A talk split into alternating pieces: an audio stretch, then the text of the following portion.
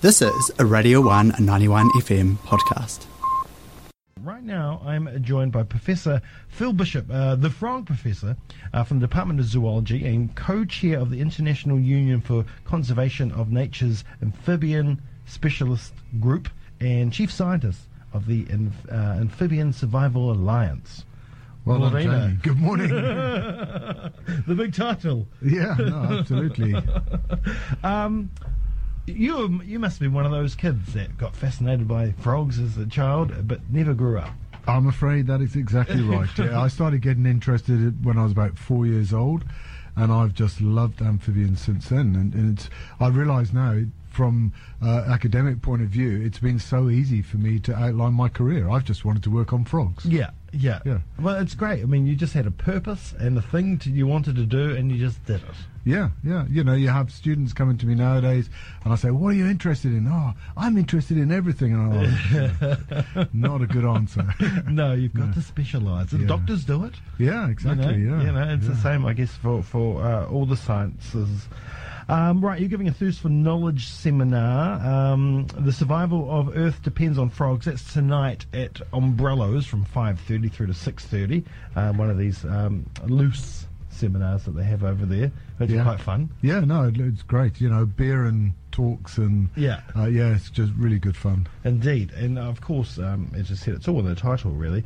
Now, um, frogs are under attack from many fronts uh, like most species around the world, really. Um, you know, human encroachment, uh, exploration, chemicals, introduced pests. Uh, they all have big roles to play, um, as well as in New Zealand, um, the depleted ozone layer. Uh, was a big thing yeah. for frogs uh, yeah. around the southern hemisphere. Um, but frogs are also in a position of being sensitive, really sensitive to air pollutions and changes in climate, uh, which makes them the canary in the coal mine, really, in terms of climate change. Yeah, yeah, I mean, very good. You know, I'd like to pick up on one of the first things you said there that, like many animals around the world, they're in decline. Mm. And that's often what people talk about, and they say, well, you know, all biodiversity is declining. Why should we care about frogs even more? Well, when we look at birds, we've only got about 13% of birds that are threatened with extinction. We look at mammals, 25%, which is pretty serious mm. for mammals, and everyone loves the cute and fluffy, furry things. When we look at frogs, we got close to 50% are threatened with extinction. So they're far more endangered than both birds and mammals put together. Mm-hmm. Um, and yeah, they're, they're even more susceptible to climate change than a lot of other animals like birds and mammals. I mean, with climate change, subtle differences over the next hundred years of a couple of degrees, most birds and mammals will be able to cope all right because they control their own temperatures. They're not dependent on the external temperatures for breeding. They might get a bit screwed up with the change in seasons. But when we look at amphibians, they are ectothermic, so they can't control their temperature. It's reliant on the outside temperature. They're also incredibly sensitive to changes in moisture levels. Mm. So they, they have to remain moist. So even if you look at the rainfall and you think we've got the same rainfall, but it comes in one lump at the beginning of the month and then it's dry, and another lump at the end of the month, that'll kill a frog, even though the rainfall patterns look the same. Yeah. So they've got to remain moist all their lives. Yeah, I mean, and birds and mammals, to an extent, can migrate. Yeah, they can move away. If they don't like it, they can, you know, that's what people do. If they don't yeah. like it, they go somewhere else. Mm, mm, yeah, yeah, yeah, yeah. Oh, we're saying, you know, I want to bring up polar bears, because uh, it's a big one, but, you know, they have to go further afield um, to to eat essentially, yeah. and they can do that. But frogs might not necessarily have no, the ability to no, do No, you know, and particularly, you know, I mean, some frogs do migrate. Um, quite large distances for a little little sort of creepy crawly. Yeah. But our native frogs in New Zealand will live uh, their whole lives, which will be over 40 years, on the size of a tabletop. Yeah. Yeah. yeah. That's crazy. Um, why are they so susceptible to changes in, um, you know, in, in pollution and in um, climate? What makes them? Obviously, you mentioned um, water.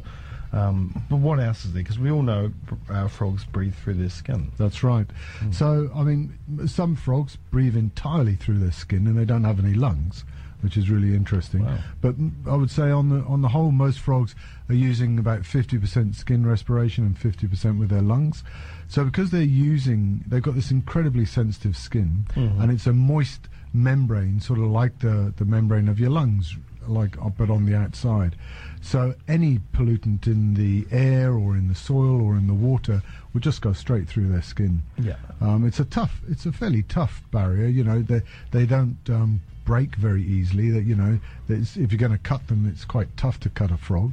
Um, but their skin is very um, permeable to anything in, in the in the sort of solution around them. Yeah, because they've got a lot of glands right? as Yeah. well, you know, and once you get chemicals inside a gland, as I know with my thyroid, you know, it's, it's you're in trouble. Yeah, exactly. You're yeah. in a lot of trouble. Um, you know, so the, the you know, so that's the that's that's a huge thing. But there's also um, in terms of New Zealand, you know, we're always talking about farm runoff and, and the like, and we've got to put a lot of nitrogens in our soils and everything else. And there's a lot of talk at the moment with uh, chemicals like Roundup and the glycosols or whatever it's called um, that are in that and could be causing cancer. Might not be. It's another one of those big tobacco moments Yeah, that yeah, we're in right yeah. now. Um, but you know that kind of stuff and that kind of runoff, uh, even small amounts are really detrimental, aren't they? to- Uh, absolutely, and again, it's because of their amazing skin. Hmm. They can just absorb these things through the skin. One of the big worries is that uh, there's a lot of sublethal effects. So, like Roundup, it can cause, well, sorry, it's reported to have been able to cause cancer in rats and things like that. So, quite likely it will do in frogs and humans and other animals. So, you might be able to see the frogs and you think, well, it looks perfectly healthy, but of course, on the inside, it's it's a mess hmm. and it's not going to make it through to the next generation. And because they're very moist, squishy creatures, you don't often find a dead frog. So you simply go to your pond, you work on the frogs, they all look okay, but of course inside they're not. Um, and you go there next year and they're all gone. No evidence, no dead frogs to do a post mortem on or anything like that. So it's really difficult to try and work out why frogs disappear because you don't have a lot of evidence to find the bodies. Yeah, and it messes with the, like, the whole DNA structure and, and the reproduction rates and, and how they reproduce, and you're getting a lot of um, you know th- three-legged frogs or, or Yeah. things like that, aren't you? I mean, I, I mean, more more of a worry is is there's a herbicide commonly used in New Zealand and very commonly around the world, apart from the country that manufactures it, which don't use it. surprise, surprise. And it is called atrazine. And what it does is that it chemically castrates frogs. So it's got, I mean, it's a complicated process, but it essentially makes male frogs grow eggs in their testes and so they then Okay. produce female hormone. So you look at the frog and you think it's fine, but it won't produce a mating call. It won't try and breed. So of course the population over a couple of years just disappears. Wow. Um, with a whole load of healthy-looking frogs, unless you cut them up and you look inside, you do histology on their testes, and you think, "What the hell? They've got eggs in their testes." yeah, yeah, And, that's at really, really low parts, like 0.1 parts per billion.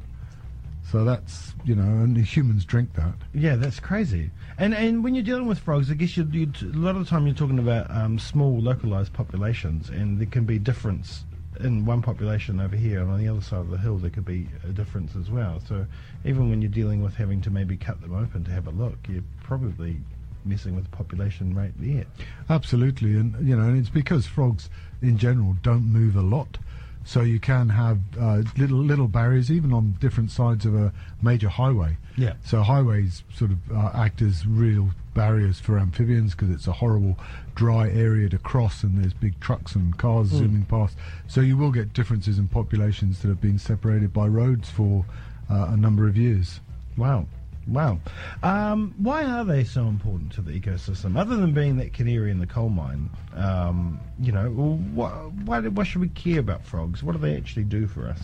Yeah, it's it's always a difficult question, and uh, I mean, from an ecological point of view, they play a really important role in the ecosystem. That the the tadpoles are converting um, nutrients from the water to the terrestrial environment.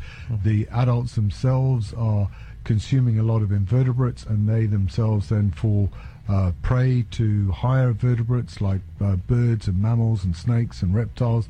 So they play a, that's the, probably the most key component. But the problem is that not many people, apart from educated students from Otago and people like that, um, actually care much about that. Yeah. So the main reason what I like to tell people is that frogs have been used over um, over a hundred years for really important medical advances. Yeah. So a lot of the early antibiotics came from frog skin. Uh, they've been used in medicine for cord regeneration, cancer treatments, HIV treatments. Um, so they're really useful for humans um, from a pharmacological point of view. Yeah, and, and I'm, I'm assuming, like like a lot of other uh, creatures as well, we haven't discovered them all, and there'll be more out there.